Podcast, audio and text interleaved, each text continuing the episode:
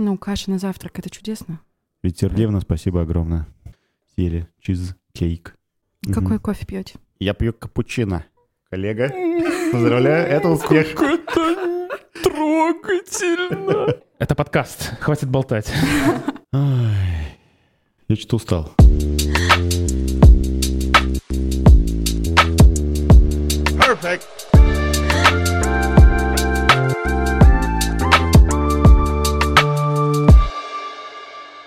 мою магию утра вписывается примерно 45-минутная прогулка. Вау. Ну, это круто, да. Особенно С утра сейчас, когда выпал снег. Я в четверг была самым счастливым жителем Пскова. Я шла вот с такой улыбкой, падает снег, все грустные по сугробам, Да. и я такая, наконец-то зима. Еще в Яндекс Музыке включить А какой-нибудь когда у тебя зимний день плейлист. рождения? 18 июля. Вот получается, что рак, что ли? Да. Да. Два рака тут собрались. Два рака. И один бедный козерог несчастный. Да. Сидит.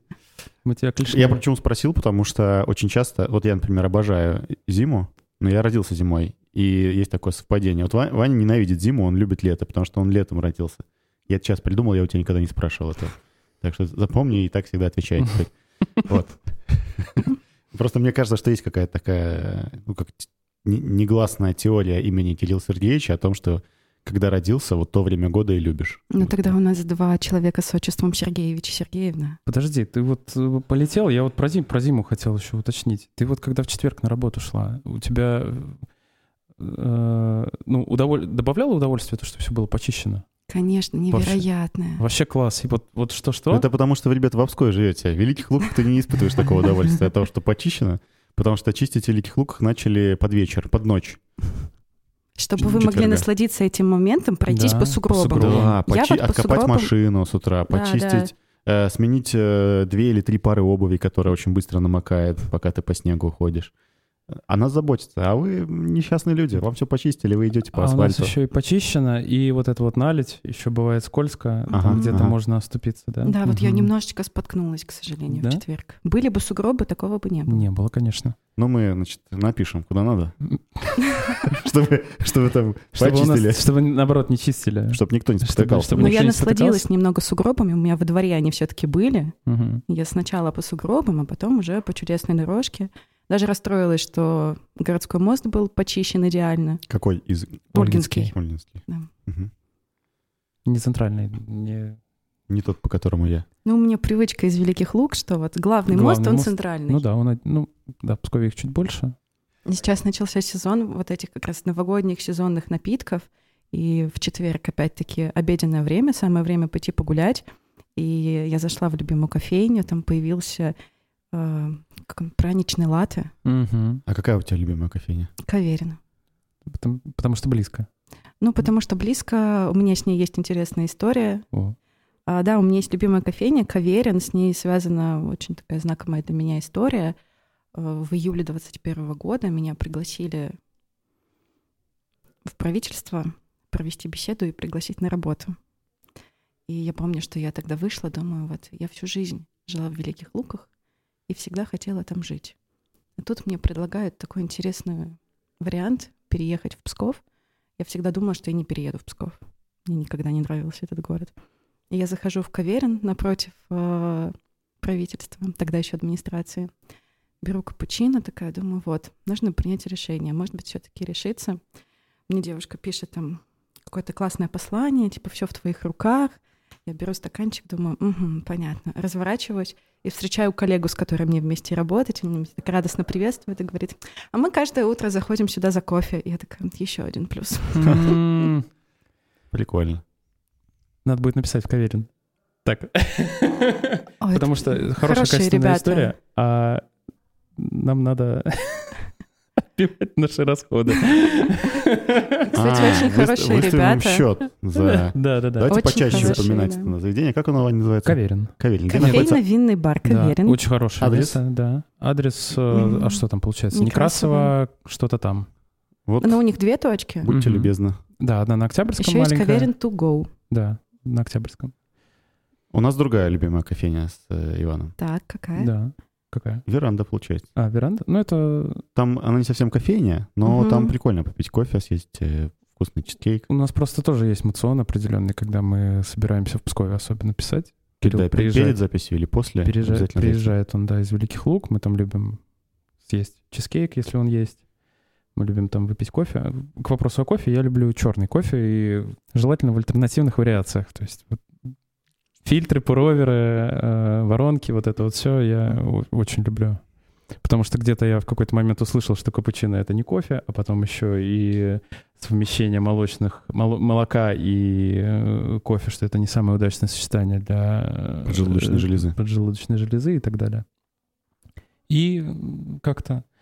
А когда ты в Луках жила, у тебя была какая-то такая традиция или ритуал утренний зайти выпить чашечку кофе, например, в кофейне, или прогуляться до работы, ну вот что-то такое?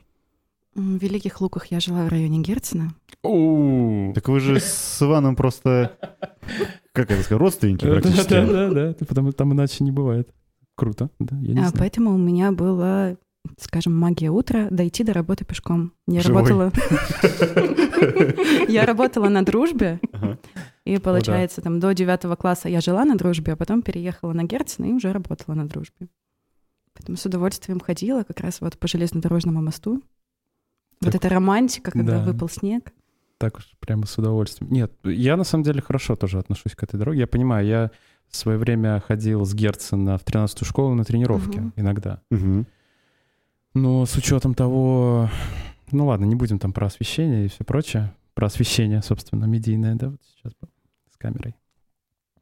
Круто. То есть ты на Герцена жил? А где конкретно? Ну, плюс-минус. М. Герцена... Мы просто определяем Герцена как там и Лаврина, там и Щорса плюс-минус. Нет, нет, ближе. Там, где раньше была 70-я школа, Ага.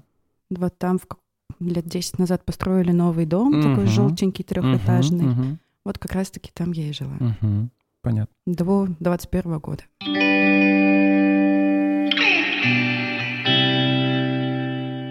У нас сегодня прекрасная гостья, Яна Васюцкая. Мы невероятно рады тебя видеть. Яна, привет. Привет. Привет. А, Очень интересно нам с тобой познакомиться. Очень хотим э, мы тебя узнать, э, раскрыть, чтобы как можно больше э, людей узнали, какие прекрасные э, есть профессионалы, которые помогают э, нам, молодежи, э, искать разного рода возможности, э, реализовываться. И ты относишься к тем людям, которые э, дают во многом такие инструменты, дают возможности, и нам хотелось бы с тобой сегодня, наверное, во многом об этом поговорить. Вот, но сначала, э, сначала, сначала. Ты великолучанка. К счастью. Спасибо. Подкаст окончен. Что тут еще можно добавить? Собрались как-то три великолучанина в Пскове. Знаешь, как анекдот какой-то. Начало анекдотичное. Который такое. поножовщиной э, может закончиться в какой-то момент. Ян, расскажи, пожалуйста, немного э, о себе или много, пожалуйста, не ограничивай себя, потому что мы э, не очень знаем твое становление, твои ранние этапы. Да, мы как будто бы сразу познали тебя взрослую. То есть уже когда ты работала, э, появлялась на сайтах информационных каких-то новостей, э, ВКонтакте и где-то еще. А вот что было до, скажем так, вот этой деятельности, до сегодняшнего момента? Где ты училась, чем увлекалась? Где а, родилась? Где родилась? Да, я родилась и выросла в Великих Луках. А, Как рассказывают родители и родственники, это был э, такой дождливый хмурый день, 18 июля 98 года. Отключили электричество. И вот появилась Яна Васюцкая. А, Я все время была в Великих Луках и, наверное, до 22-23 лет себя ассоциировала только с этим городом. Я ходила в детский садик на дружбе, э, в шестую школу, Мгм. Параллельно с этим очень любила музыку. Дедушка говорит это из детства, потому что он всегда играл на баяне, а я ему подпевала.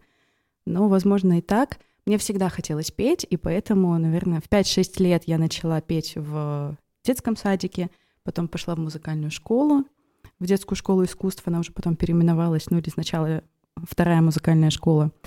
А, Я играла на фортепиано, пела в вокальном ансамбле, а, Если посмотреть на мой график тогда, то у меня 3-4 раза в неделю был вокал, или хор, или хоровое пение, два раза фортепиано, сольфеджио, музыкальная литература, дирижирование. В общем, я была всецело погружена либо в обучение, либо в обучение в музыке. А в школе мне очень нравилось заниматься научно-исследовательской деятельностью. Вот эти все конференции меня максимально поглощали. Я была либо где-то ведущей, либо выступала с докладами, либо была и ведущей, и выступала с докладом одновременно. А, наверное, в девятом классе все одноклассники начали обсуждать, кто куда поедет поступать. И вот в момент этого обсуждения очень часто они говорили, я поеду в Питер. Куда? Ну, просто в Питер. Надо Как ехать это- в Питер. Как это знакомо? Вот просто... Это классика. Классика, да. Это классика. база. Да, и я говорила, что я буду учиться в Великих Луках. Мне такие, ну как? Ты же отличница. А я настолько круглая отличница, что у меня все аттестаты, дипломы, медали, все красного цвета, либо золотое. И круглые. Такие. Именно так, да, вот такие круглые. Ну, плохая шутка, вырежем. Не будем. И когда мы обсуждали, я всегда говорила, хочу остаться в Великих Луках, пойду здесь учиться. М, Выбора было, скажем так, не так много, как в Санкт-Петербурге, но он был даже в нашем небольшом городе. Поэтому в 10 классе, понимая склонности к обществознанию, я выбрала это направление, сдавала ЕГЭ по обществознанию и после 11 класса принесла документы в наш филиал Псков ГУ. А, Под мое направление там подходило два профиля. Это педагогическое образование и экономика. Я подала на два направления, потому что не могла определиться, чего я больше хочу. Педагогика, потому что я из семьи педагогов, у нас большая династия. У меня мама учитель в Великолукской школе, бабушка до сих пор преподает, сестра, тетя и так далее. Вот. И экономика, ну потому что, а вдруг не наберется группа по педагогике, и в целом экономика мне была интересна настолько, что даже во время ЕГЭ по обществознанию, вот в разделе эссе я писала эссе про экономику. Группа на педагогику не набралась. Я про себя подумала, как хорошо, я не буду работать в школе, и Мгм. пошла на экономику. Четыре года я училась э, в Псков ГУ, параллельно с этим занималась в студенческом совете, никогда не вставала на должность руководителя городского студенческого совета. Всегда была вот этим замом, который «М, тебе нужно быть преп- пре- председателем, а я буду у тебя замом. Вот. И, и еще в девятом классе я как-то смотрела великолукские новости, увидела выступление начальника отдела молодежной политики, прочитала должность и думаю, это так классно звучит. Я хочу работать там. Я сказала это сама себе в девятом классе и забыла. А потом э, в конце третьего курса я поехала на молодежный форум Ладога в Ленобласть. А, Хорошо себя проявила и поняла, что мне интересно это действительно, было бы классно там работать. Я написала в наш городской отдел молодежной политики, ЭГГ. Я на четвертом курсе, но на полставки хотела бы у вас работать. И через пару месяцев я уже у них работала. А чем ты занималась? э, Вот, вот только ты пришла в этот отдел, э, какие были у тебя обязанности? Ну, прежде всего, мне дали курирование городского студенческого совета. Это примерно 30-40 человек, ребят со всех вузов и колледжей, которые сначала очень горят, а потом понимают, что вот ты горишь, но тебе взамен, возможно, ничего не приходит, и сразу же перегорают. Мгм. Плюс есть направления, которыми очень сильно хотят заниматься они, а есть направления, которые нужно поддерживать и больше развивать. Поэтому важно было балансировать на этом этапе. А, Одновременно с этим мне дали направление проектной деятельности, которое практически не было развито в Великих Луках. Сказали, вот, разбирайся, изучай, как в город притянуть грантовые средства. Поэтому, пожалуй, ключевое направление это было придумать, что написать так, чтобы вы привлекли из регионального или федерального бюджета средства на проекты ребят. Мгм. Прикольно. Я тогда в этом вообще не разбиралась. Мгм. Как я сейчас. У нас э, э, отчасти это, наверное, будет блок вопросов на эту тему. Потому что когда мы готовились, э, я Ваню попросил, говорю, давай мы про это тоже поговорим, потому что он-то знаком с этой темой, а для меня это э, что-то новое. Я бы даже сказал, что у меня, наверное, по-прежнему еще несколько старое такое стереотипное мышление по отношению к грантам. И поэтому я думаю, что мы вот в будущем немножко об этом, да? Ну, конечно. Не то чтобы ты меня прям умолял, я говорил, что мы будем об этом говорить. С огромным удовольствием, потому что это направление появилось в моей жизни в 2019 году, и вот с э, минимального этапа, да, когда я только разбиралась, доросло до того, что вот сейчас удается быть федеральным экспертом. Поэтому с удовольствием поговорим, ответим на все вопросы, и, может быть, после сегодняшнего эфира появится желание что-то сделать. Ну, мы уже Мало ли. делаем, э, желание уже есть, э, собственно говоря, пишем этот подкаст. Вернемся чуть да, назад. Если э, ты говорил о том, что ты уже стала работать на четвертом курсе, а, ты закончила университет, и как дальше сложилась твоя судьба, если вот мы так быстро пробежимся по биографии, по биографии, да, и потом вернемся уже к темам. Да, на четвертом курсе я начала работать. А, окончив университет, я продолжила работать в Великих Луках. Меня там даже повысили. И в 21 году поступило предложение, я переехала в Псков. До этого лета я работала непосредственно в сфере молодежной политики. С августа я перешла в другое ведомство, в сферу труда и занятости, но отчасти там молодежная занятость — это тоже одно из направлений, которым я сейчас занимаюсь. Угу. А как э, полностью звучит твое э, новое э, направление, твоя должность? Начальник отдела профориентации и профессионального обучения Комитета по труду и занятости Псковской области. Вот, это важно. Мы сейчас, получается, фиксируемся в этой точке, Мгм. да, потому что на сегодняшний день ты находишься в ней. Конечно, буд- будет определенное время на то, чтобы этот подкаст был смонтирован, подготовлен. Э, Кто знает, э, где ты окажешься вот к этому времени, но мы предположим, что сейчас ты находишься в этой точке. Что самое интересное, э, мы тебя хотели пригласить еще, вот когда мы помышляли этот подкаст, ты, э, мы тебя приглашали еще как э, молодежника такого. И я тебе открою секрет, что за этим столом э, сидит твой коллега в какой-то степени, потому Экс. что экс-коллега, да, потому что Кирилл Так. тоже м, трудился в сфере молодежной политики. Да, у меня был совсем такой короткий период в моей жизни, когда э, я работал в... Тогда это был комитет по молодежной политике и спорту администрации города Мгм. Великие Луки. Совсем эпизодически, э, там у меня был небольшой такой отрезок времени, когда я там работал, Э, но тема тоже близка, э, и поэтому вопросы тоже, наверное, про молодежную политику и про молодежь в целом — это то, о чем бы хотелось поговорить, вот прям откровенно, как оно есть. Э, Яна так ярко описала свою биографию уже сейчас, и так не хотелось тебя прерывать. Уже у нас такой есть внутренний мем, что как реченька льется. И э, столько вопросов э, о твоей непосредственной биографии. Вот, например, ты сказала о том, что э, весь период своего взросления ты была связана так или иначе с музыкой. Да, а был ли у тебя какой-то вариант или желание именно вот как-то продолжить э, разви- развитие именно в этом направлении, может, колледж музыкальный или консерватория или еще что-то? Нет, музыкальный колледж или консерватория не рассматривались. Ну, достаточно просто. Наверное, на седьмой-восьмой курс музыкальной школы я поняла, что настолько пересытилась этим классическим музыкальным образованием, что мне вот нужно закончить, получить диплом и сделать перерыв. И я тогда сделала этот перерыв на два года, попробовала пойти на курсы игры на гитаре, да, я научилась играть на гитаре, параллельно брала частные уроки вокала, но когда наступил 11 класс, период ЕГЭ, я поняла, что все таки музыка — это больше про хобби, чем про то, что хочется сделать своей профессиональной деятельностью. Петь я невероятно люблю до сих пор. В любой момент времени, в машине, в караоке, иногда на работе приходится, от радости там или с горя. Ну, периодически подпеваю что-то. Ну что, споемте, друзья. Вопрос в другом. Мы споем тебя э, с горя или со счастья? Со счастья, Со счастья, конечно. А я хотел спросить э, о твоих музыкальных предпочтениях. Что ты слушаешь? Что ты поешь, если поешь?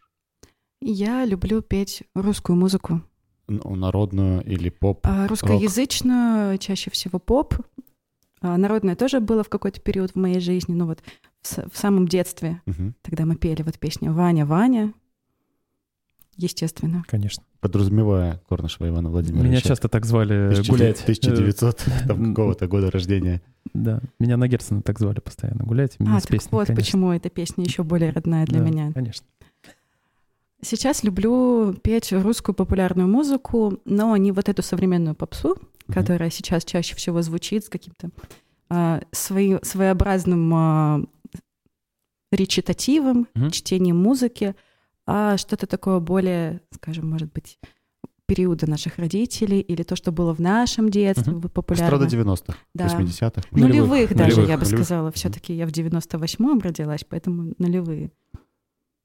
Что у меня э, эстрада родителей, это вот 94-й, 95-й. Это легко объяснить.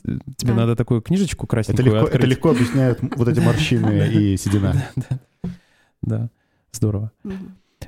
Тогда э, вернемся к выбору направления в таком случае, потому что э, я тебя прекрасно понимаю, и мы очень часто слышали от наших одноклассников и сверстников, что было желание уехать э, в Питер. Куда угодно, Куда лишь угодно. бы в Питер. Да, да, да, да. Вот э, я даже в какой-то момент, когда я поступал, у меня была полная, полная уверенность, что я тоже уеду в Питер, но э, во многом оно было какое-то бессознательное такое решение — у меня старший брат учился в Петербурге, учился, работал. Работал в, сфере, которая потенциально была мне интересна. Мне тоже было интересно обществознание, я, мне нравилась история. Я в конечном итоге выбрал юридический факультет. А, но вот где-то в 11 классе я начал задумываться, а действительно ли я хочу в Питер.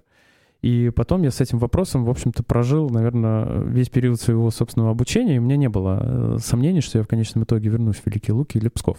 Но э, именно в тот период времени э, вопрос моего переезда решило просто отсутствие направления, на которое я бы хотел пойти, потому что юридического факультета или там даже исторического, который является смежным э, для дисциплин, которые я сдавал, их просто попросту не было в Великих Луках. Э, тебя в этом ключе не остановило, э, там, скажем, некое отсутствие выбора или его... Э, ограниченность. Ограниченность, да, спасибо. Нет, у меня не было никакого сомнения в этих направлениях. Я понимала, что это будет не какое-то четкое направление, да, ветеринар, и в основном ты можешь работать только по этой дисциплине. Инженер, и тоже понятна твоя специфика работы. Мне всегда было интересно что-то там междисциплинарное, угу. скорее вот общество знания, это же тоже симбиоз разных направлений в себе. Вот именно это меня всегда и привлекало. Угу. Поэтому направление экономика, я понимала, что, да, возможно, в какой-то части это что-то и узконаправленное, но изучив даже перечень дисциплин, которые мы будем изучать, я понимала, что это то, что мне подходит действительно. А остальные вузы не предлагали тех направлений, которые мне были интересны. Сельскохозяйственное направление меня никогда не привлекало. Физкультурная академия, спорт только недавно появился в моей жизни. Ну, э, Лишт, тоже железную дорогу я люблю только вот садясь в поезд и куда-то отправляясь. Да, при том, что Лишт предлагает только пару курсов. А, да, и потом да. нужно уехать. Угу. Поэтому тоже сразу вариант не рассматривался. Угу. Ты удовлетворена качеством образования? То есть ты не обманулась в своих ожиданиях? Э, как ты себя чувствовала? Особенно учитывая, что это все-таки филиал, да? Псков ГУ — это не, скажем так, не, не, не центр, не главный, э, как это правильно сказать, не главный корпус. Не главный образовательный центр. Да, да. Не могу сказать, что у меня были какие-то сомнения по поводу того, где я училась. А, у меня не было вот педагогов-новичков, которые там после вуза пришли и начали читать что-то по бумажке. В основном это были кандидаты наук, доценты, которые знали свой предмет и хорошо его преподавали. Был ряд дисциплин, которые вот из серии факультативные, только на зачет, с небольшим количеством часов — да, там периодически приходили преподаватели, ну, скажем так, не на 100% идеально владеющим материалом, но здесь э, я со своей стороны изучала его, если мне было интересно, брала информацию из каких-то других источников, ну и параллельно понимала, что, ну, возможно, безопасной жизнедеятельности на каком-то базовом факультативном варианте мне и достаточно сейчас. В момент э, обучения в институте у тебя был такой яркий момент, на мой взгляд, как студент года. Совсем забыла про него. Да, давай вспомним. А мы помним. Как это было, как, как э, ты решила поучаствовать, тебя попросили, твое личное желание. И вообще вот как у тебя этот конкурс запомнился, какие он оставил у тебя эмоции внутри, воспоминания, чувства? Если бы мы были в записи, видеозаписи, то увидели бы зрители, что я начала улыбаться, когда вы сказали про студент года. А, тот период у меня характеризуется двумя яркими конкурсами, которые шли параллельно. С одной стороны, это конкурс «Лидер года», который был такой первый, региональный, большой. А второй — это наш э, Великолукский конкурс «Студент года». каждому мне было невероятно трепетное отношение и свое. Вот начнем тогда со студента года, про который вы заговорили. Э, я, как человек с очень хорошим синдромом самозванца, боялась участвовать. Дай пять. Боялась невероятно участвовать в этом конкурсе. А, когда была на втором, третьем курсе, там участвовали мои друзья, я невероятно помогала им в подготовке, писала тексты, с ними репетировала выступления, прорабатывала все что угодно. Но когда пришел сезон и нужно было участвовать мне, я такая, а точно надо? Ну вот надо, да? И скорее вопросы задавала сама себе. Поэтому пошла на первый этап, вот этот заочный, подготовила все документы, и дальше уже поняла, что все, вариантов нет. Надо Не участвовать. отвертеться уже, да? Да, нужно участвовать. И я помню, что я невероятно волновалась. Если вернуться снова к вопросу про музыку, я не пела 4 года студенческой жизни, и вот как раз-таки там, на студенте года, в завершении своей визитки я спела. И мои преподаватели и одногруппники, которые пришли за меня болеть, такие, а ты поешь? Я такая, да, вот, смотрите. Поэтому для меня было здесь еще выход из зоны комфорта про то, что я рассказала, что вот еще я умею петь, а не только там учиться и еще что-то либо. Это к вопросу «иди туда, где страшно». Да, о котором мы Мне говорим. красной кажется, я только туда и хожу в последние лет пять. А как ты считаешь, это вообще правильно выходить из зоны комфорта? Только когда тебе нужно туда идти. Постоянно выходить из зоны комфорта не стоит. Нужно иногда войти в нее, почувствовать, что ты вот встал на две ноги, ты серфишь, все классно, а потом уже стоит ловить новую волну. Когда ты постоянно заходишь, выходишь, точнее, из нее и заходишь в какие-то свои точки роста, ты не поймешь, а где вот мне действительно хорошо и комфортно. Как будто Постоянно бы жить в очень важно... стрессе. Да, вот э, ты прям сни- сняла с языка. Как будто бы очень важно на какой-то момент э, дать передышку себе, чтобы не, не находиться все время в состоянии напряжения Мгм. от этого стресса. Выдохнуть, отдохнуть, успокоиться, прочувствовать, в конце концов, э, радость вот этой победы. Ведь ты победил себя, когда ты вышел из зоны комфорта. Э, немножечко насладиться этим моментом, а Мгм. потом уже двигаться дальше. Да. А, Я бы э, хотел такую мысль вернуть, скажем так, э, по части образования, ведь вы тоже, э, Кирилл, что я ну, близки, вот, думаю, поддержите этот тезис, что если человек тянется к образованию и хочет учиться, он будет учиться, в общем-то, везде, и не сильно важно будет, э, где находится этот вуз, что конкретно он предлагает, потому что вот Яна твердо сказала о том, что если предлагаются какие-то дисциплины, и они даются недостаточно конкретно, то если у тебя есть к этой дисциплине интерес, ты сам в ней разберешься. И университет здесь в этом смысле дает хорошее зерно для того, чтобы научить учиться и смотреть э, за тем, что тебе интересно. Потому что ты, Кирилл, тоже закончил Великолукскую государственную сельхозакадемию. Да, я тоже учился в Луках, но я бы хотел немножко, наверное, чуть глубже в этот вопрос погрузиться, э, ск- сказав, что не так важно даже стремление к каким-то конкретным дисциплинам, а в целом стремление к развитию. Потому что ты можешь учиться не чему-то научному, практичному, ты можешь учиться э, быть более смелым, к примеру, или быть более открытым, или больше проявлять себя в творчестве, и, и так, быть вообще в конце концов э, лучшей версии себя, как это принято говорить. И это тоже обучение и развитие. Я больше свой период обучения как раз занимался этим. То есть я не...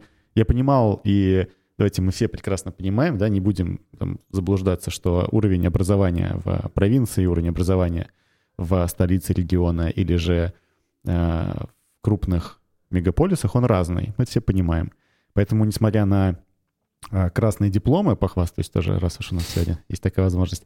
Э, Я прекрасно понимаю уровень образования вот на тот момент, хотя тоже у меня были и профессора, которые вели дисциплины, и часть дисциплин были невероятно интересны, но э, я думаю, в регионе все знают, что такое Великолукская сельскохозяйственная академия. Это не, не наверное, топ-вуз, и, к сожалению, сегодня он вообще меняется немножко, скажем так, в худшую сторону. Но, тем не менее, важно найти, что ты хочешь э, от жизни, по- понять в себе. Если ты хочешь развиваться, ты будешь развиваться.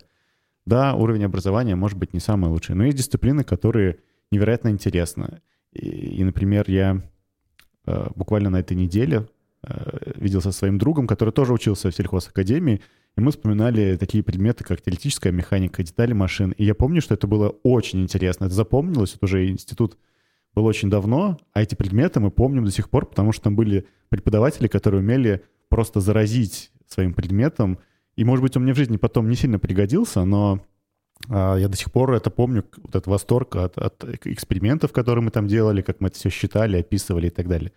Но можно развиваться и в другом ключе, и это тоже важно, если у тебя есть э, какая-то потребность. То есть э, университет дал э, во многом э, пространство для того, чтобы реализовать себя. И, наверное, университет, университет тебе, как и конкурсы лидер года, студент года, наверное, во многом тебе помогли как раз стать э, тем, кем ты являешься. Я бы даже сказала так, э, в нужной мере не мешали. Да, вот это очень это важное. Очень хорошее очень... уточнение, очень такое емкое. Потому что и к конкурсу студента года я в большинстве своем готовилась сама, только в точечных вопросах, когда это подключаю вуз. А если говорить про лидер года, то вуз, наверное, вообще не знал, что я участвовала, пока я в какой-то момент не пришла, сказала, мне тут завтра уехать надо угу. в Псков, проект презентовать. Они такие, а что за конкурс? А вот, смотрите, вот здесь участвовала. Молодец. Угу. Ну, э, в таком случае можно перейти уже на следующую ступень, э, поговорить чуть более подробно о том месте, в которое ты, получается, напросилась, да, не побоялась, э, пришла, предложила э, свои услуги, скажем так. Расскажи немного о молодежной политике э, в Великих Луках вот на тот период времени. Что это для тебя было? Что тебя мотивировало? Чего тебе не хватало? Может быть, чем-то было особенно... Э, чем ты особенно гордишься? Что, может быть, не получилось? Расскажи про этот период. Ну, для меня это было то, куда я очень сильно хотела, и, мне кажется, была готова работать э, за бесплатно, за минимальные средства. Поэтому, когда молодые люди, там, окончив вуз, говорят, что мне нужна зарплата 70 тысяч, иначе я никуда не пойду, я вспоминаю свой период, когда я вот только закончила вуз или вот была на четвертом курсе, и мне настолько нравилось то, чем я буду заниматься, то, чем я уже занималась на волонтерских началах, что была готова там проводить все время. Я первую половину дня училась, вторую половину дня была в офисе на работе. В основном мы организовывали мероприятия. Раз в месяц это было что где когда в Великих Луках для студенческих команд. Это были такие небольшие мероприятия студенческого совета. Было важно не просто делать из этого совета какую-то группу людей, которые приходят раз в неделю, что-то там, возможно, придумали и ушли. Важно было объединять этих людей, сплочать, поэтому часть работы была направлена на это. Но мы уже раньше касались э, вопросов проектной деятельности. Знач, ну, значительное количество времени я отдавала этому. Сначала самой разобраться в грантовой системе, затем уже помогать другим. Есть красивые цифры, действительно, мы там, в первый год привлекали 500 тысяч, а буквально за полтора года выросли до нескольких миллионов рублей при условии, что это направление вообще не было развито, люди боялись туда идти и не понимали, зачем. Это для всех это было что-то страшное и непонятное. И вот твоя задача, когда ты по факту единственный владелец информации, помочь рассказать, что это не так уж и страшно, это реально, вот смотрите, давайте вместе попробуем. А на какие проекты э, вот эти гранты выигрывались? Это не было в 2020 году, я сейчас, наверное, не вспомню. Но это что-то все равно связано с молодежной деятельностью. Да, это да? было связано с молодежной деятельностью. Вот один проект, который у меня сейчас в памяти всплыл, потому что мы выиграли на него почти миллион рублей, это про спорт, про туризм. А, мы проект писали с Артемом Бариновым, и он как раз на базе 16-й школы создал зал для занятия спортивным туризмом для школьников. Mm, интересно. Угу. Еще был проект а, для организации летней занятости подростков, которые состоят на учете, трудных подростков. И вот в летний период мы их все собирали у себя на базе отдела, и они не только благоустраивали город, но и там ходили на экскурсии, на какие-то мероприятия командообразующие для них делали, с психологом встречались. Ну вот 4 часа в будний день для ребят такая активность была. То есть во многом результат э, того, что... Правильно ли сказать, что грантовая деятельность во многом тебя вы, вынесла, выбила в начальнике. Ты же руководила отделом, правильно понимаю? Или... Да, можно и так сказать. Я как раз окончила вуз в 2020 году uh-huh. и через полтора месяца возглавила отдел молодежной политики. А когда ты стала руководителем, у тебя было вот это первое волнение? То есть я просто помню себя, и когда тебе в подчинение вот впервые э, приходят люди, я испытывал некоторое волнение, каким я буду руководителем, потому что очень не хотелось быть э, каким-то таким токсиком, да, э, хотелось быть справедливым и честным и перед сотрудниками. Тебе было волнительно, потому что это же было прям практически сразу после института. Да, я перед этим 9 месяцев отработала в отделе, и меня поставили начальником отдела при условии, что на тот момент мне было 22.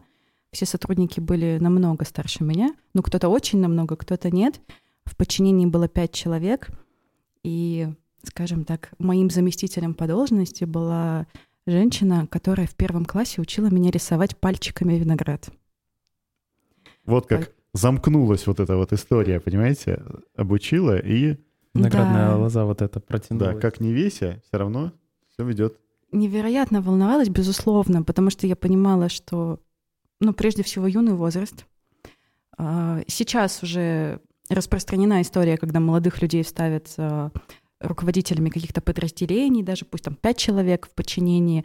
На тот момент, особенно в Великих Луках, это было очень неразвито, и я столкнулась с невероятным количеством проблем от этого как со стороны подчиненных, так со стороны там, некоторых руководящих органов, в структуре того ведомства, в котором я работала, за пределами. Это был действительно непростой период, но даже чтобы снова вылечить своего внутреннего самозванца, я пошла переобучиться по направлению государственное муниципальное управление. Всё А тебе вот это обучение, переобучение, оно действительно помогло? Оно действительно что-то дает такое, что человек, э, там, переобучившись или обучившись, мы просто в наших подкастах не первый раз уже сталкиваемся с э, этим видом образования, с этой специальностью. Это действительно готовит э, менеджеров для госуправления, для госструктур. Я думаю, что в большей мере это мне было нужно, чтобы вылечить того самозванца, который сидел Чтобы внутри. просто внутри стать чуть более Чуть уверенным, более что уверенным, у меня есть да. еще образование вот в этой сфере. Но, с другой стороны, были определенные дисциплины, там, почитав, послушав которых, я такая, «Мгм, значит, так все-таки можно делать, и те подходы, которые я применяла в работе, они действительно правильно, они существуют, и ими можно пользоваться. Это было вот такое внутреннее подтверждение вот этих вопросов, которые, решая которые, я чувствовала какое-то сомнение. Но могу сказать, даже до сих пор у меня управленческий опыт с 2020 года, есть моменты, в которых ты там сомневаешься, но уже не так потому что есть и опыт, есть и разное образование, а тогда вот обучение было важным плюсиком еще и в этом, что ты читал какие-то спорные моменты, проверял. Э, элементарно я изучала вопросы какие-то связанные с э, направлением пиар, потому что это тоже входило в мои задачи. В целом все 20 направлений государственной молодежной политики, которые существуют в федеральном законе, и тогда еще не были закреплены, входили в наши обязанности в зависимости от ситуации был уклон на какой-то конкретный. 20 год период ковида, поэтому волонтерская деятельность была, скажем так, самой главной. Акция «Мы вместе», все помогали тем, кто болел ковидом, помогали пожилым и так далее. А мы можем вот совсем грубо и, может быть, даже упростим э, это понятие в одном, в двух предложениях э, ответить на вопрос, для чего нужна молодежная политика? Можно два варианта ответа на конечно, этот вопрос? конечно, мы можем Ну, сколько угодно вариантов. Первый. Мне не нравится фраза «молодежная политика», потому что зачастую молодежь смущает слово «политика». Мгм. Да. Работа с молодежью. Вот первый вариант. Давайте мы будем оставлять это работа с молодежью, потому что это не так страшно. И работа, в моем понимании, в отличие от слова политика, подразумевает что-то более положительное. Так, и для чего нужна работа с молодежью? Для чего нашему государству нужна работа с молодежью? Это такие вопросы. э, м, э, Нас же слушают разные люди, и пускай это будет, вот мы попробуем совсем доступным языком, потому что ты очень, вот сейчас очень точно сказала, что э, слово политика, когда мы говорим молодежная политика, это всегда очень смущает. Как будто бы вот это слово, оно вот на просто уровне восприятия, на, на, на чувственном уровне, оно звучит как что-то бюрократическое такое, как что-то действительно такое сложное, непонятное, слишком официальное, и выстраивает очень большую дистанцию, на мой взгляд, между э, государством и той самой молодежью. А вот э, ты сейчас предложил другую версию. Работа с молодежью. Для чего она нужна нашему государству? Ну, для меня работа с молодежью нужна для того, чтобы показать тем самым людям, что в России есть возможности для самореализации по любым направлениям. Вот, смотрите, в рамках той же самой молодежной политики вы можете попробовать их и выбрать подходящее для себя. Здесь ну, вопрос в самореализации, в создании условий для развития именно на территории России. В нашем случае было там на, на территории Псковской области, в Великих Луках.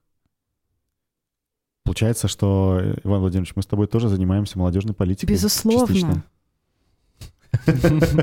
Сами при- себя, сами себя и похвалили. Так приятно, да, это осознавать. Ну да, Хорошо, даже это, это первая версия. Э, Ты сказал, да, ты ответишь двумя вариантами.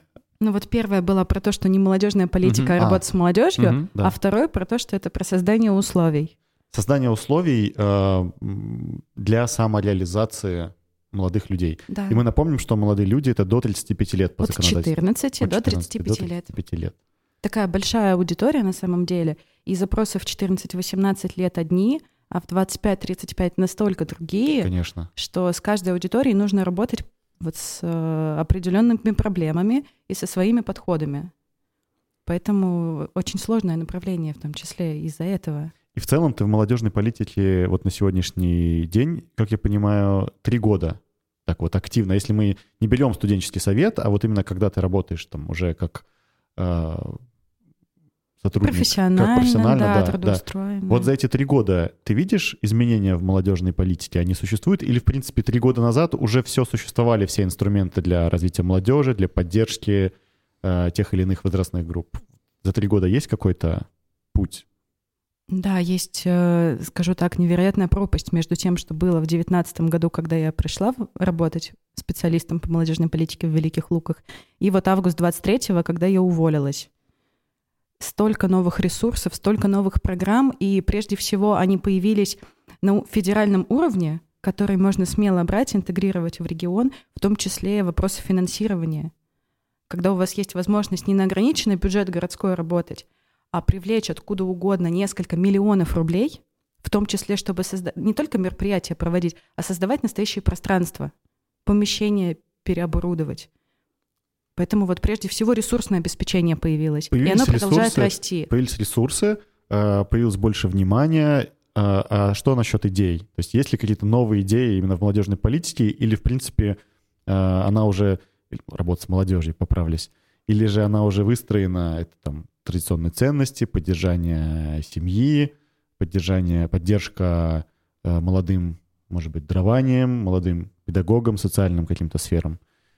Сама идейность меняется? как-то? А, молодежное все, все те же предпринимательство. 20 направлений, которые закреплены в федеральном законе, они есть. Просто если изначально их, скажем так, аккуратно касались в рамках молодежной политики, то сейчас их стараются полноценно раскрывать и э, развивать не только через там, одно мероприятие по молодежному предпринимательству в год. Мгм. Здесь важным вектором в развитии молодежной политики даже становится то, что во всех регионах выделяют отдельное ведомство по молодежной политике. То есть есть регионы, в которых до сих пор молодежной политикой занимался один специалист. Там какой-то отдел в большом комитете или в министерстве. Мгм. В этом году до конца года во всех регионах будут созданы отдельные комитеты или министерства, которые будут реализовывать только эти 20 направлений. Это тоже важный вектор, когда вас выделяют, ну, обозначают вашу значимость, у вас появляется свой бюджет, свои определенные задачи. И, ну, вот Штат, все- естественно. Конечно, безусловно, штат. И в 2021 году я была на форуме «Территория смыслов». Тогда Росмолодежь только возглавила Ксения Денисовна Разуваева. И в целом вот большие изменения, там ребрендинг произошел благодаря с ее приходу. Ксения Денисовна пришла и обозначила важную задачу в том, чтобы через 10 лет, возможно, дольше, но молодежная политика стала такой же отраслью, как образование, спорт, культура, чтобы были все возможные привилегии и ну, вот скажем так, базовые понятия, которые есть в этих отраслях, с учетом своего ведомства, бюджета штата и направлений, также и было в молодежной политике. То есть, я так понимаю, за эти три года молодежная политика стала глубже. Если действительно раньше это касались каких-то тем по касательной или не знали, как с ними работать, может быть, на местах, да? Наверное, сложно, когда ты совсем молодой специалист, а тебе говорят, э, там, как заинтересовать 33-летних э, молодых людей там, в бизнесе или в чем-то еще. Работа основывается на ценностях. Важно, что всех специалистов обучают, не просто там на каких-то семинарах, когда вы приехали, пару часов вместе побыли. Нет, это большая образовательная программа для специалистов разных уровней. И тогда ты уже понимаешь, какие там, рычажочки использовать, за какие ниточки дергать каждую аудиторию.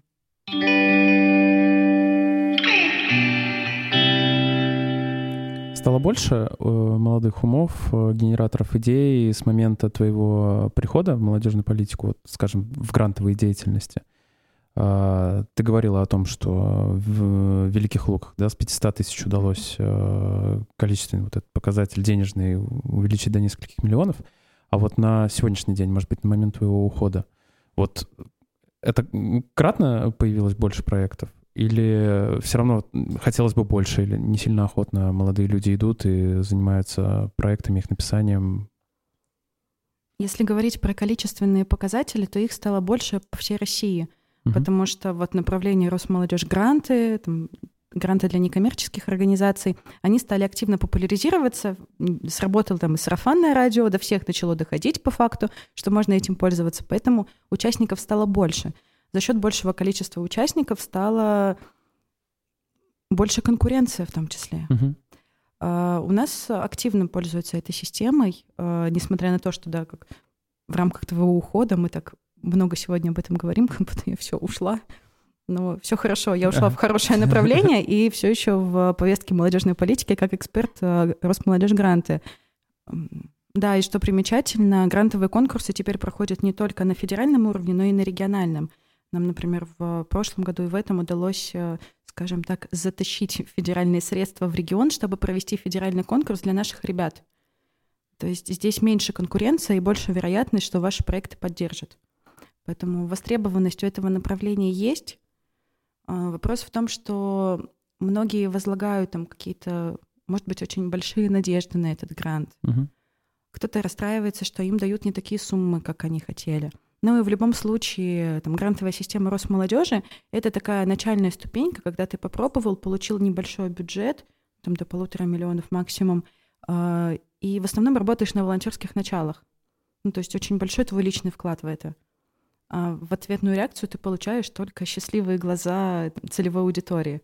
Я сама проходила это, когда вот э, взяла первый грант и понимала, что действительно тяжело. Ты один тянешь, а если еще плохо сформи- сформировал команду, то вообще абсолютно один его реализуешь. А там финансовая отчетность, работать с поставщиками, работать с целевой аудиторией, привлекать их, проводить мероприятия.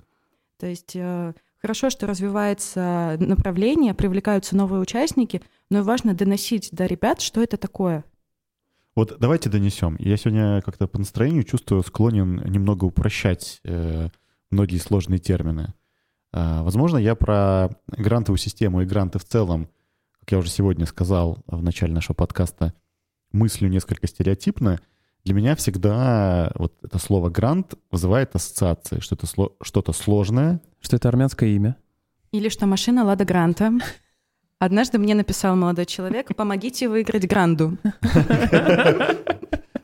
Пониже. Да.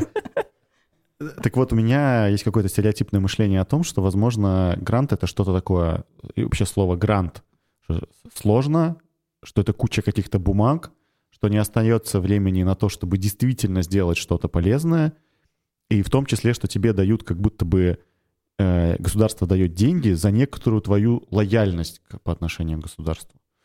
Э, сейчас я понимаю, что количество э, вот этих грантов и те сферы, в которых э, гранты сегодня распределяются, что ну, сфера, во-первых, очень широкая, количество грантов очень широкое, э, большое количество грантов и что есть, э, что грант — это как некоторый инструмент для чего? Для того, чтобы ты творчески себя реализовал, для того, чтобы ты сам дал что-то обществу. Вот что такое грант э, на сегодня? Насколько это сложно? И что это такое? Инструмент чего? Хочется продолжить вопрос «для чего?»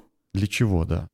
Для того, чтобы решить социальную проблему. Социальную проблему. Да. То есть, э, получается, вот опять же упрощаю, есть человек, который увидел некоторую социальную проблему, проблему общества. Он говорит государству, я готов попробовать решить эту проблему вот такими-то, такими-то способами. Uh-huh. Мне нужны ресурсы. Пожалуйста, дайте мне ресурсы. Есть некоторые эксперты, которые это оценивают и говорят, да, мы верим в него, у него, скорее всего, это получится, и дают ему ресурсы. А, этот человек или группа людей, э, молодых людей, мы говорим сегодня о молодежи, решает эту задачу и потом а, отчитывается, по сути, перед государством, что вот у меня получилось или не получилось. Правильно? Я вот... И чего ты не понимаешь? Мне кажется, это идеальное объяснение, что такое грант нужно вот вырезать и транслировать на всех школах социального проектирования. Или же, если не получается, если ты сформулировал проблему, то эксперт тебе говорит, что ты там такой проблемы нет, или проблемы таким образом вряд ли да, решится. может быть, нужно использовать другие механизмы. Возможно, ты запросил больше денег, чем действительно нужно для решения. В общем, подкрутить проблем. идею, что называется, да? Да, я, я к чему это? Вот э, мы вместе сейчас разобрались, потому что я думаю, что э, полагаю, что если у меня отношение к грантам было такое несколько старое, как что-то сложное и вообще непонятное, то сейчас это сильно упростилось, и этот инструмент, ведь мы, нам же давно уже говорили, да, по телевизору о том, что нужно использовать э, систему грантов в разных отраслях, в разных сферах, не только в молодежной политике. Но как будто бы сейчас мы видим, что эта штука реально работает, и э, с помощью этих грантов можно действительно приносить пользу обществу, как бы это, может быть, не звучало несколько пафосно, но так и есть. В этом состоит задача, потому что грант — это социальная история. Это не для заработка. Это не, это не это история не про заработок. Это история про то, что ты э, свои душевные силы вкладываешь в общество. Получается так. И э, здесь важно понимать, что э, во главе угла стоит именно проблема, а не твое вот это начало, хотя это тоже. Э, то есть э, государство здесь с тобой, по большому счету, вступает в сделку, потому что он не просто тебе дает э, деньги за то, что ты такой молодой, красивый, яркий и... Харизматичный. И харизматичный, да, что деньги тебе даются на твою реализацию. Нет. То есть здесь в основе лежит именно социальная проблема. Понял? Да. Здесь теперь... важно обозначить, что все процессы, про которые ты проговорил, что вот определяется проблема, подается заявка, это все проходит в электронном виде. То есть нет каких-то там бумажек, которые нужно распечатать, куда-то отвезти, отправить по почте России. Потом, не знаю, выпал снег на самокате, там, не знаю, на снегоходе куда-то привезти, потом вернуть, каждого человека отметить в бумажке, но такого нет. Есть одна платформа, мы ее можем называть. Конечно. АИС «Молодежь России», и на ее базе происходят все процессы. А потом деньги начисляются вам на личную карту. То есть получается, что и отчетность э, сегодня — это легкий механизм, да. вполне прозрачный, Э, что, что не стоит бояться грантов. Давайте так подытожим. Грантов бояться не стоит. Если есть э, желание, нужно этим заниматься. И сегодня у нас есть какая-то статистика по Псковской области, может быть, вот в год сколько грантов по Псковской области разыгрываются в сфере вот молодежной политики? Ну, сейчас мне, наверное, будет не совсем корректно рассказывать э, статистику ну, может Но я могу сказать, год, что там... несколько десятков проектов молодежи Псковской области получают поддержку из разных бюджетов. А ты можешь э, назвать какие-то проекты, которые тебя лично тронули больше всего? Или самые неожиданные, что, например, вы как эксперты не, не ожидали, что на самом деле вот есть люди, кто готов заниматься, кто, во-первых, обозначает какую-то, возможно, проблему неожиданную, и что есть люди, которые неожиданным способом готовы ее решить. Я еще предлагаю э, некий фильтр по территории э, по Псковской области, потому что Яна как эксп... является федеральным экспертом, и она видела проекты э, разных территорий, и, наверное... Ну да, давайте Наверное, области, насколько конечно. это корректно вообще. Эксперты — это же анонимная такая история. Насколько корректно озвучивать? Ну, насколько это возможно? Я бы, наверное, хотела начать с красивой истории, потому что Пскове есть очень яркий общественник Алена Иванова, и в 2020 году от Росмолодежь Гранта она получила субсидию на проведение форума. Ну, в 2020 году был ковид, поэтому форум состоялся в 2021. Я сама тогда еще как э, специалист из Великих Лук принимала участие в этом форуме. Форум называется «Мы помним». Патриотически проходил на базе Раздолья. Э, принимали участие 50 человек из Белоруссии, примерно 100 из Псковской области. И ключевая задача была вот разработать дорожную карту — по проведению совместных мероприятий для молодежи и для детей по повышению патриотического уровня воспитания. Мероприятие настолько хорошо было отработано и, скажем так, настолько хорошие результаты были по итогам его проведения, что с 2022 года мероприятия финансируются регионом, и это история про то, что вот ты однажды поучаствовал, показал, что есть такая проблема, низкий уровень патриотического воспитания у молодежи, показал ее способ решения — и регион, ну, региональные власти подхватили, и теперь э, финансируют это мероприятие. И вот совсем недавно был там третий форум, мы помним. Здорово. То есть э, эта Поэтому... идея, еди... которая была единовременно реализована в гранте, была взята на поток да. Э, правительства. Это области. очень интересно, что вы можете показать мероприятие как решение какой-то социальной проблемы, и оно может быть поддержано и дальше уже получать на постоянной основе бюджет на его проведение. Угу. Это очень интересно. А какие-то неожиданные, может быть, пускай они не выиграли э, грант, не получили грант, но какие-то идеи, которые были такие вот самые запоминающиеся или неожиданные? Ну вот в Сибирском районе был интересный проект у Александра Белова. Они организуют э, сплав на байдарках для трудных подростков. О, здорово. Они получили грант а, или... Да, они, просто- получили Ага. грант, э, купили байдарки и теперь организуют ну, в летний период для ребят. Это интересно, да. Ты как раз трудный подросток. В целом, Продолжай. Да- целом давай. Очень много программ для трудных подростков, в том числе грантовых. Это одно из приоритетных направлений, которые почему-то на территории Псковской области пишут э, проект. Здорово.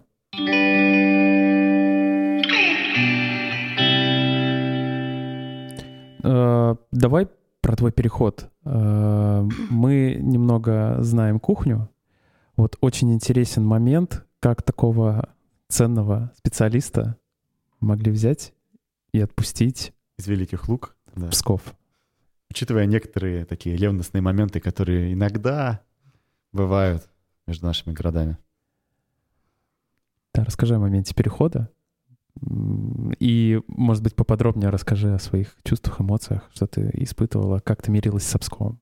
Наверное, весной 2021 года я поняла, что есть определенные внутренние моменты, есть какие-то конфликты, которые мне достаточно тяжело переживать, и я бы хотела сменить место работы. Я это приняла решение для себя, продолжала работать, и по счастливой случайности в моей жизни появился федеральный форум «Территория смыслов».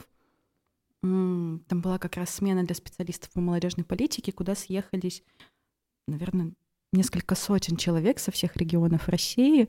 Вообще все форумы — это классная возможность для того, чтобы съездить, перезагрузиться, узнать что-то новое. Тоже как способ обучения, потому что мы там изучали платформу «Россия — страна возможностей». Я для себя, как человек, который несколько лет работал в молодежной политике, ее по-новому для себя открыла. И там я поняла, что направление молодежной политики мне нравится, я хочу в нем дальше работать. И у меня был вопрос, а дальше где? Я возвращаюсь в Великие Луки, и меня приглашают на встречу к руководителю управления молодежной политики в Псков. Это город Псков или область? Область, Ага. областное управление. Я приезжаю с мыслью, ну, по какому вопросу меня могли вызвать. Будут ругать, наверное. Да, да, что-то я, что-то я плохое сказала на форуме, Да. возможно. А, Я так с определенным волнением захожу в здание администрации области, на тот момент это еще была администрация, там делают ремонт, что-то невероятно красивое, но непонятное. Я беру пропуск, и с этим пропуском волнительно поднимаюсь на третий этаж в приемную. Захожу, еще период ковида, то есть все в масках, никого не узнать. Захожу, и со мной общается, и Наталья Германовна Плевинская предлагает э, переехать в Псков на должность начальника отдела молодежной политики. И я такая, так это же то, что нужно. Был запрос, и Вселенная послала ответ на этот запрос. Да. Поэтому не могу сказать, что я там думала, размышляла, поехать или не поехать, и сразу же приняла решение. Э, Какие-то такие мои внутренние триггеры были, что ну ты же всегда хотела работать в Великих Луках. И сразу же нашелся ответ. Ну я же помогу, могу помогать Великим Лукам из Пскова. Конечно, да. Тем более из э, региональной администрации такая, «М, ответ есть. И вот получилось, что на все свои вопросы я получила сама от себя ответы, и буквально через месяц я уже жила в Пскове. Здорово. Э, Великие Луки отпустили тебя с спокойной душой, с каким-то напутствием. Да, все прошло комфортно, без каких-то там скандалов, интриг. Все хорошо было. Здорово. Как тебе Псков? Как ты мирилась э, с этим городом? Ты упоминала, что город тебе был не люб какое-то время. Да, во времена студенчества и школьных периодов был ряд таких конфликтных, проблемных ситуаций, когда я, будучи школьницей, приезжала на конференцию в Псков, выступала, мне говорили, у вас потрясающий доклад, у вас такая классная работа. Были бы вы не из Великих Лук, мы бы вам дали первое место. Ну вот когда ты подросток, и у тебя такие истории постоянно случаются, и не только у меня, А вот и первый скандал в нашем подкасте. Ну вот таким это так и образом есть, и это- складывалось впечатление.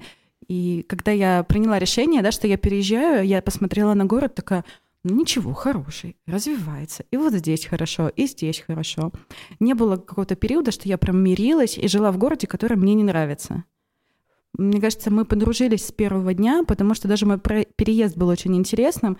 Я в воскресенье с родителями ехала с одним чемоданом, и я не знала, где я буду жить. А на следующее утро в 8 утра мне нужно было быть на работе. И мы заехали, посмотрели один вариант квартиры, второй вариант квартиры. Я про себя такая, ну, в принципе, я могу жить где-то в хостеле или в отеле.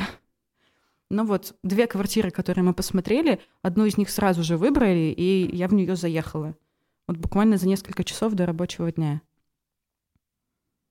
То есть тебя Псков, получается, принял, э, принял со всей... окутал настоль... с такой душой. любовью, что, мне кажется, первые пару месяцев я еще не понимала, что происходит, где я нахожусь. У меня новое окружение, новая работа, новое место работы. Количество задач отличается от того, что было в Великих Луках. Их направление очень сильно отличается. И, наверное, к зиме я пришла в себя и такая, какой красивый зимний Псков. Поэтому у меня еще с этим ассоциация, с тем, что совсем недавно выпал снег. Угу. Зимний Псков вернул меня туда на два года назад. Скажи честно, скучала по Великим Лукам первое время? Ну вот я даже не могу сказать, что прям скучала. Не по городу. Я скорее скучала по людям. А, как говорят психологи, да, ты скучаешь не по людям, а по своему ощущению Этих с ними. Людей, да.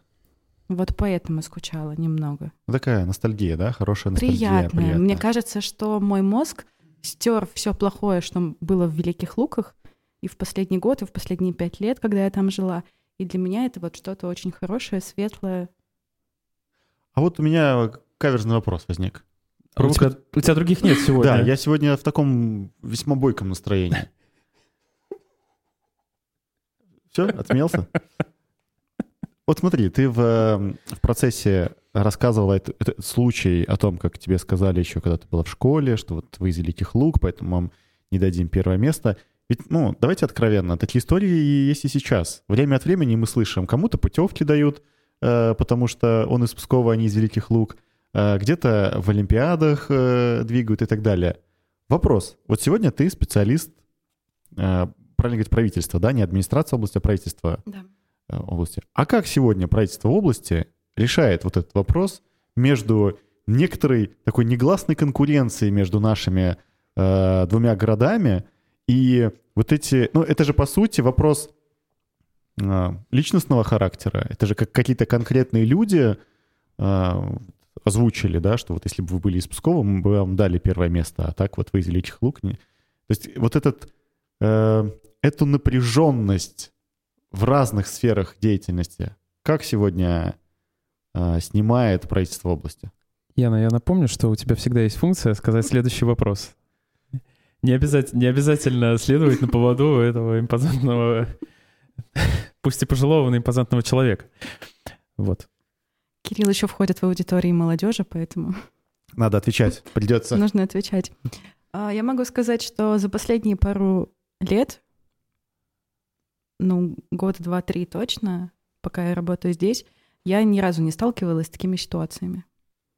У нас есть коллеги из э, разных муниципалитетов, есть коллеги из Великих Луг, поэтому, на мой взгляд, вот последние пару лет э, такая тенденция уходит на нет, либо она как бы никогда не существовала в тех сферах, в которых мы сейчас работаем.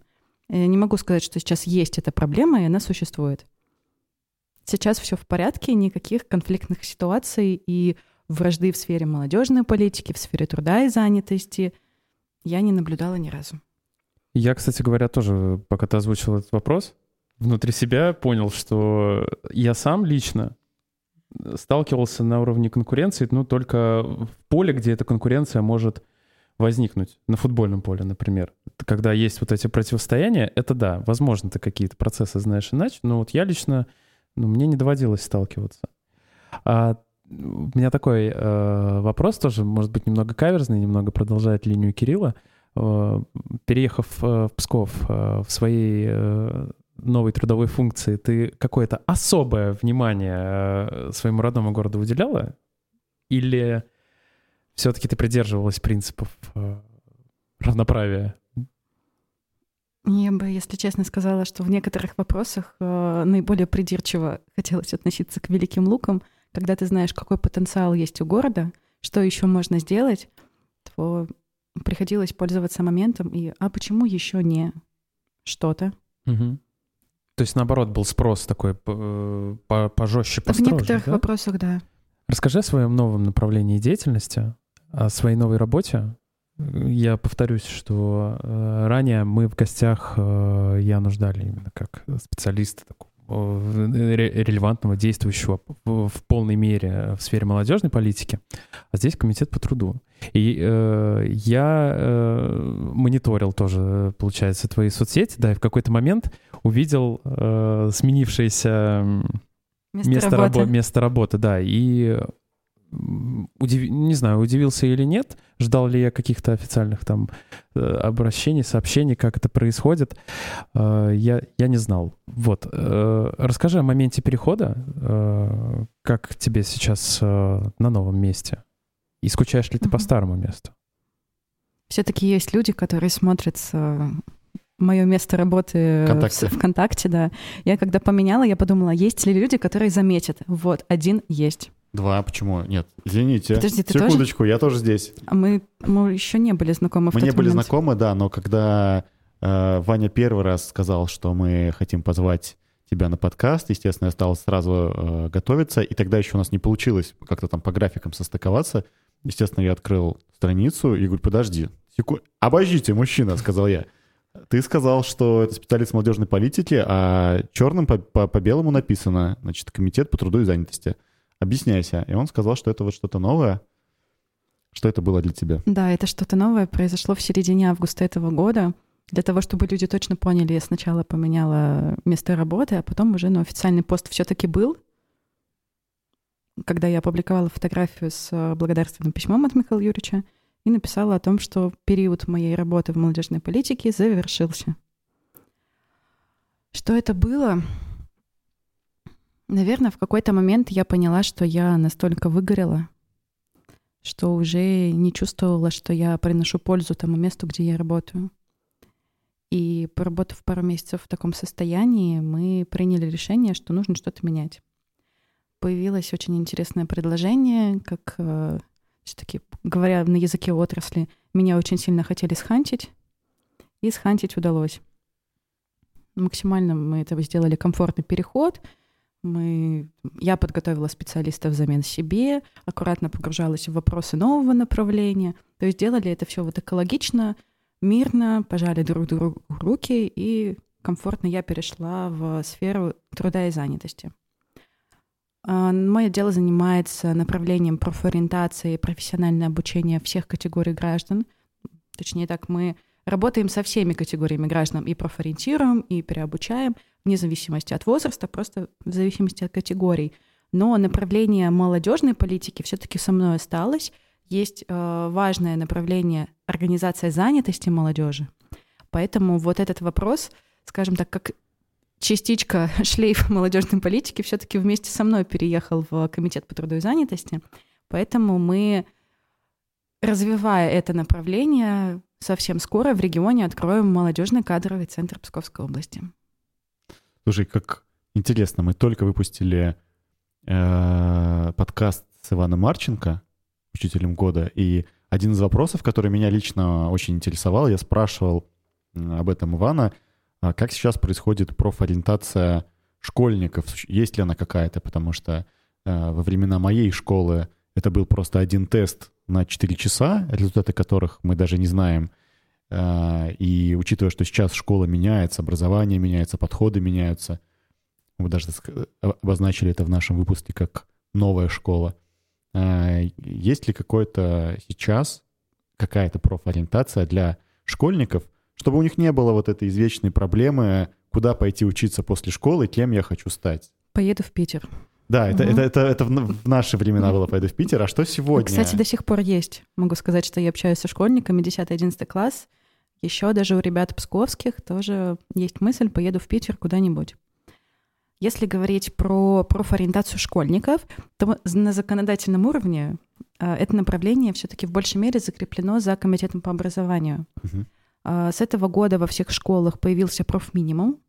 Это когда школьники не с начальной школы, но, по-моему, с шестого класса раз в неделю или там раз в две недели знакомиться с профессиями. Кто-то ходит в пожарную часть, на какие-то предприятия, проходит тестирование, в том числе приходят специалисты наших центров занятости к ним и проводят тестирование. А, вот про эту аудиторию. Плюс а, проводится ряд профориентационных мероприятий. Наша задача сделать профориентацию на понятном языке для молодежи, чтобы это был не тот самый страшный тест, про который ты говоришь, когда пришел 4 часа, написал и не знаю обратную связь. Нет. У нас есть ряд мероприятий, которые там на системной основе проводятся вместе с вузами, с предприятиями, со школами.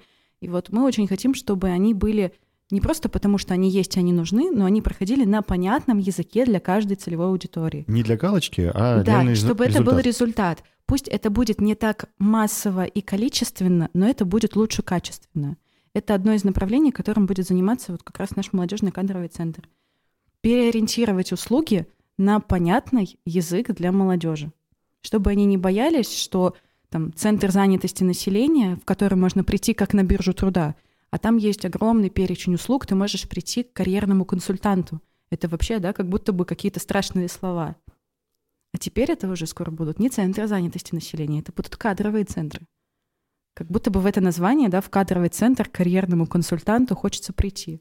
Ну, здесь надо отметить, что у нас в целом по стране безработица крайне низкая в последнее Мгм. время, и то есть результаты все, все видят и знают, э, но, наверное, то есть я объясню свой вопрос, почему мне хотелось спросить именно про молодежь, потому что работа есть, но вот вопрос, как человеку найти то место, которому у него душа лежит, то есть как вот здесь по- по- почувствовать э, свою внутреннюю потребность, чем именно я хочу заниматься. Да? Предложение это есть на, на рынке труда. Ты можешь э, пойти работать, зарабатывать какие-то деньги, а как это сделать так, чтобы ты еще вот с, э, с таким откликом внутренним это делал? Мне как раз не хватало э, бытность э, школьником, да и студентам тоже, честно говоря, вот этого профориентационного направления, потому что до, наверное, совсем недавнего времени я не мог для себя сформулировать, э, чем бы хотелось мне заниматься, чтобы не, мое дело не только приносило деньги, но и удовольствие. И вот Я эти думаю, самые это про- добрые утры Мгм. и магии, и все на свете. Да, я думаю, что это проблема для многих молодых людей. Вот почему, почему и важно попробовать что-то, познакомиться с профессией, увидеть, как это изнутри. Кстати, опять же, вернусь к выпуску с Иваном Марченко. Помнишь, он нам рассказывал о том, что э, когда он еще в школе озвучил, что я хочу, наверное, хочу быть учителем, Уроки самоуправления. да, и уроки Мгм. со, самоуправления у них были, и ему учительница сказала, что вот смотри, кроме того, что ты видишь, когда, как проходит наш урок, у меня еще есть вот такие-то задачи. То есть это было вот такое частном порядке э, профориентация, знакомство с профессией. А сейчас, э, я так понимаю, вот этот кадровый центр, он будет э, как заниматься организацией не только для, для школьников, в целом для всех людей. И эта проблема, которая существует у мо- у молодых людей, она должна, по идее, решиться. Да вообще здорово. Вот Яна сказала про то, что кадровые, кадровые центры будут появляться везде, и э, работа будет вестись системно. И возвращаясь к грантам, вот как будто бы в каждом э, учебном заведении должно быть по конкретному специалисту, который будет э, ребятам, молодым людям, то есть наиболее открытым к чему-то новому, к образованию, да вообще к жизни показывать вот эти возмож- возможности, потому что это действительно крутое созидательное направление.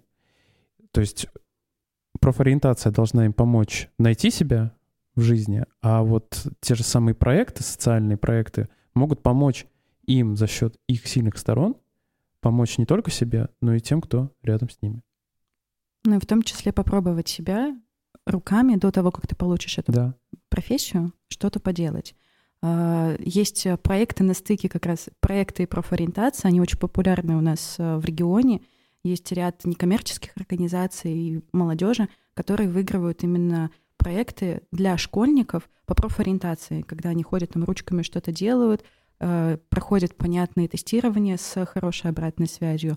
И как раз-таки на стыке профориентации молодежной политики э, и будет работать наш молодежный кадровый центр и вот форум, который мы в декабре проводим «Найди себя в Псковской области».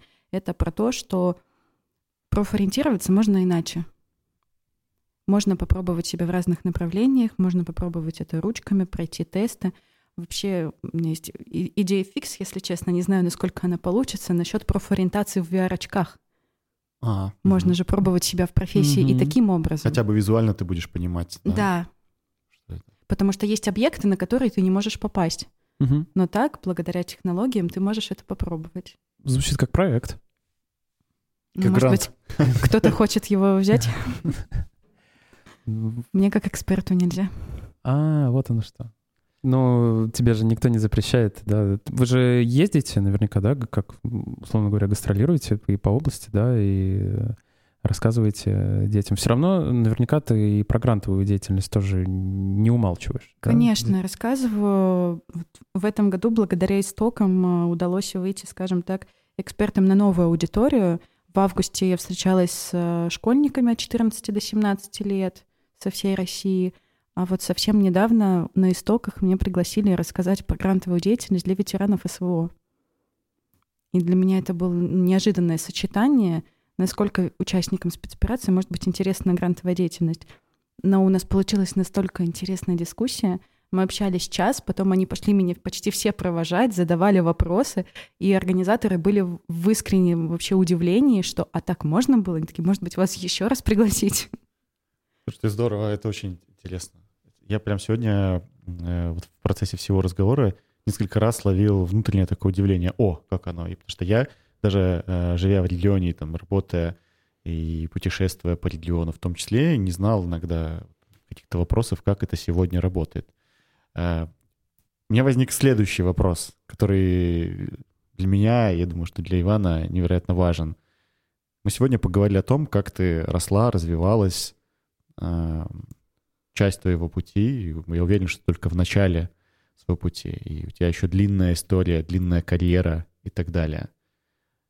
Вот э, возникало ли у тебя желание или мысль, и что ты думаешь на этот счет, что когда-то тебе, возможно, придется покинуть регион?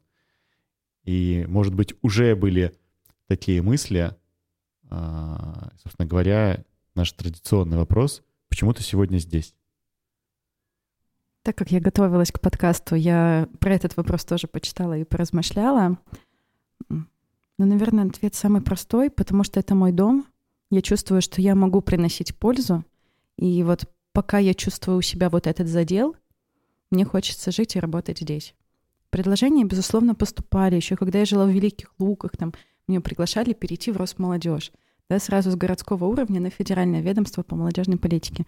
Но я понимала, что это что-то не то. Я чувствовала, что еще есть потенциал, который очень хочется раскрыть здесь. Здесь очень комфортно. Мне очень нравится жить и узнавать Псковскую область каждый раз по-новому.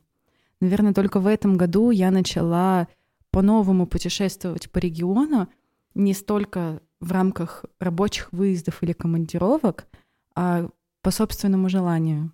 Я недавно поняла, что за этот год семь раз была в Печорах. Семь раз. Я вот буквально пару лет даже и мечтать об этом не могла, потому что Печора было для меня что-то непонятное направление. Очень часто бываю в острове. Для меня это тоже очень теплый муниципалитет. И есть э, ряд мест, которые очень хочется еще посетить. А уезжать из э, региона, когда ты его максимально еще не познал и не отдал для него вот то тепло и ту пользу, ту, возможно, полезность, и, которую ты хочешь здесь оставить, мне кажется, не совсем хорошо в моем случае. Буду себя чувствовать, э, может быть, даже тем самым самозванцем. Сразу на Кирилла посмотрела. Как хорошо, что это можно вырезать. Потрясающий ответ. А есть ли у тебя какая-то карьерная мечта? Вот, может, ты себя кем... Как такой довольно классический вопрос. Кем ты себя видишь через. N лет? Может быть, у тебя есть э, сформированный потолок, может быть? Я думала об этом вообще, вот какая у меня карьерная траектория, да, кем я хочу стать, когда вырасту. Но у меня нет какой-то точки, куда я стремлюсь. Правда. Мне комфортно вот в текущем состоянии. Есть какой-то небольшой задел, который я вижу впереди себя, к которому хочется стремиться во всех направлениях, и в карьере, там, и в общественной деятельности, и в каких-то увлечениях и так далее.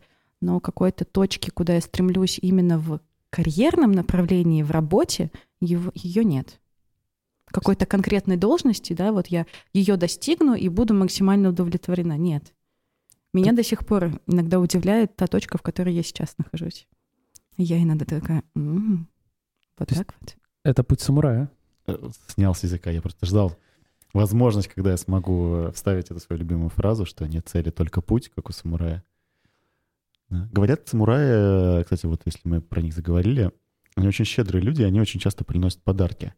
Интересно, а что же нам сегодня, э, какой подарок для нас подготовила, точнее не для нас, а для наших слушателей подготовила Яна, и какое будет задание, что нужно сделать, и что наш слушатель за это получит? В какую драку вяжется Кирилл Сергеевич, э, чтобы Ох, получить там я в комментариях уже подарок? Устраиваю баталии. Да, я заметила, комментариев от Кирилла становится все больше и больше.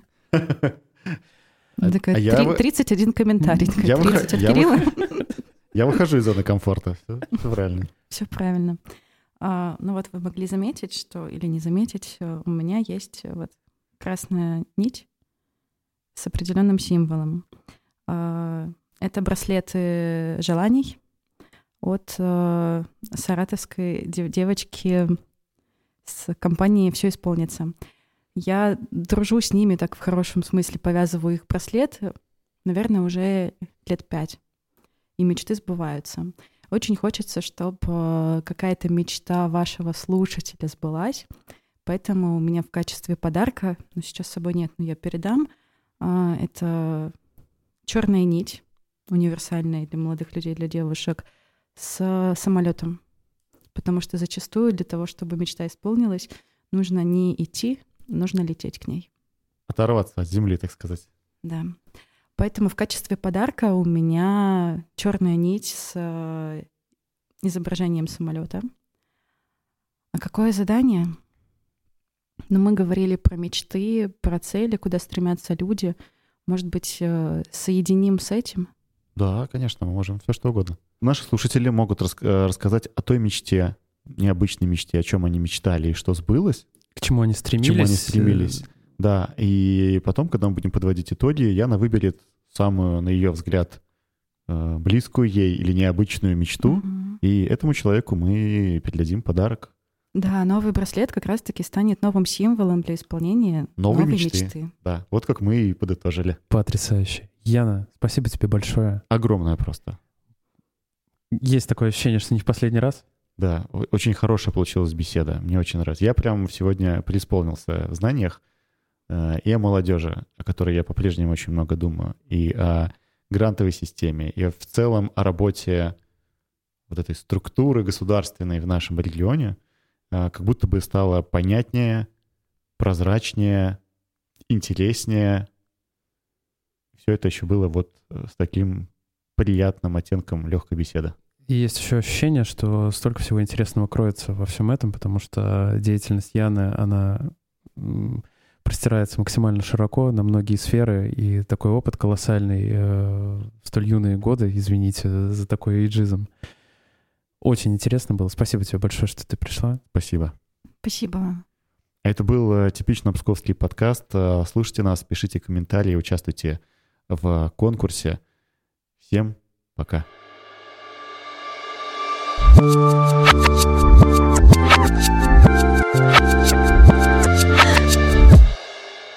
Perfect.